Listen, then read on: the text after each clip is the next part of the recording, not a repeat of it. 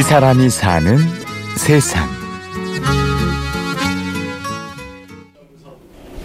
더 맛있는 된다고. 아니 왜 벌써 가시냐고. 벌써 한 거면 뭐. 그잘 잡수세요.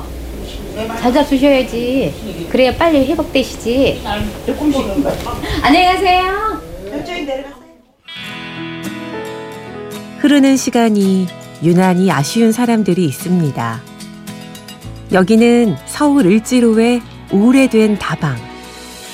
1958년에 문을 연 이곳에서 손님도 사장도 나란히 나이를 먹었습니다. 오늘의 주인공은 다방을 운영하는 박옥분 씨입니다. 7시 반에 늦어도 7시 반에 문을 열어야 돼. 신문부터 먼저 이렇게 그러니까 주연이 이렇게 이걸 딱 보는 거야. 아 그렇구나. 이게 눈이 나쁘니까 대충 이거 봐. 아 그렇구나. 그래서 이 신문을 보고서 손님들의 대화가 되는 거야.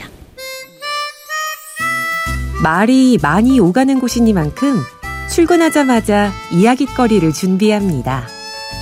자신도 모르는 사이 대화 기술자가 되셨네요. 아유 어서 오세요. 따뜻한 물 드릴까? 추운데 이거 따뜻한 물 드셔. 네? 개똥쑥물 삶은 건데 이거 드셔 좋아 구수해. 아, 참 설탕 안 설탕 조금만 타시지? 비가 오나 눈이 오나 옥분 씨의 일과는 한결같습니다. 5시 반 지하철 첫 차를 타고 출근해 다방문을 열죠. 오랜 세월 몸에 밴 성실함인데요.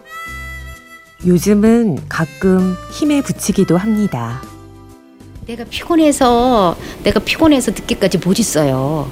내가 암 환자라 그랬잖아요. 암 환자 같아요 나? 아니죠. 어, 그러니까 난 긍정적으로 사는 거야. 나는 굉장히 긍정적으로 살아요. 유방암 수술을 받은 건 올해 초였습니다. 검진을 위해 가볍게 들른 병원에서 암 소식을 전해 들었지요. 교수님 저 암은 아니죠? 그랬더니 웃으면서 내려와서 앉으세요. 일로 와서 앉으세요. 그러는 거야. 네 그랬더니 암이에요. 그러는 거야. 그런데 그런데 거기에서 그래요? 그냥 근데 그냥 뭐 그때 크게 놀라진 않았어. 뒤통수 탁 맞은 기분이었었지 뭐. 그 주위에 주위에서 다 들리지. 어머 저 여자 암이래. 어머 어머 어떡해. 근데 어 우리는 어떡해. 이제 막 주위에서 그런 소리가 다 들려.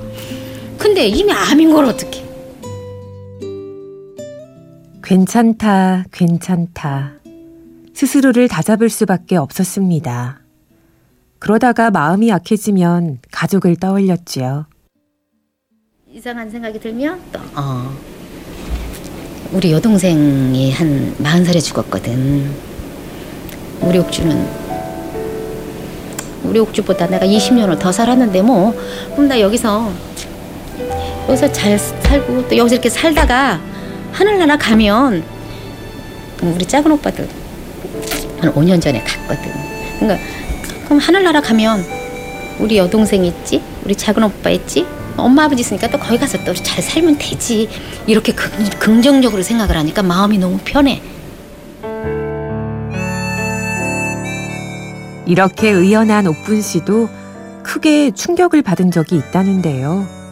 어느 날 거울 속에 비친 자신의 얼굴을 마주했을 때였습니다. 어느 날 이제 그 운동을 하고 이렇게 보니까 내 얼굴이 이상한 거야. 눈썹이 이렇게 듬성듬성 빠진 거야. 그, 그 항암제 그것 때문에 나는 진짜 어머, 그 어떡하지? 나는 장사 사람을 대하는 장사냐 전면으로 봐야 되면 이, 이 눈썹이 저, 저기잖아. 나중에 또 또 긍정적으로 생각했어. 아, 내가 이 까만테 안경이니까 이거를 이렇게 올리면 되겠구나. 이 캄프라치가 되겠지. 막 장사를 시작했던 스무 살 무렵이 엊그제 같은데 어느덧 세월은 옥분 씨를 여기까지 데리고 왔습니다. 꿈만 턴 소녀는 다방을 지키는 여장부가 되었지요. 옛날에는 내가 내 자신을 지켜야 되니까 내가 내 자신을 지켜야 되니까는 본의 아니게 거칠어졌어야 됐어. 약하게 보이면은 안 되겠는 거야. 주위 사람들한테 말도 거칠게 나오고 그러니까 본의 아니게 야 친구처럼 이렇게 하고 그런 거지. 내가 내 자신을 보호하려니까는 어쩔 수가 없더라고. 남들한테 강하게 보일 뿐이지. 손님 없는 조용한 틈을 타 볕이 잘 드는 창가에 앉아 을지로를 내려다봅니다. 가능한 한 오래도록 이 정겨운 풍경을 감상할 수 있다면 박옥분 씨의 바람입니다. 너무 열심히 살은 것 같아. 받아들이면서 가슴 아픈 일이 있을 때도 나 그걸 다 그냥 아 이럴 수도 있지. 큰 후회는 없어. 아 그냥 그 어려운 여건 속에서도 잘 살았구나. 나 그렇게 생각을 하고 살아 지금도. 이 사람이 사는 세상 박옥분 씨를 만났습니다. 취재 구성의 박정원, 내레이션 임현주였습니다. 고맙습니다. 그대 울지 마라. 외로우니까 사람이다. 살아간다는 것은 외로움 견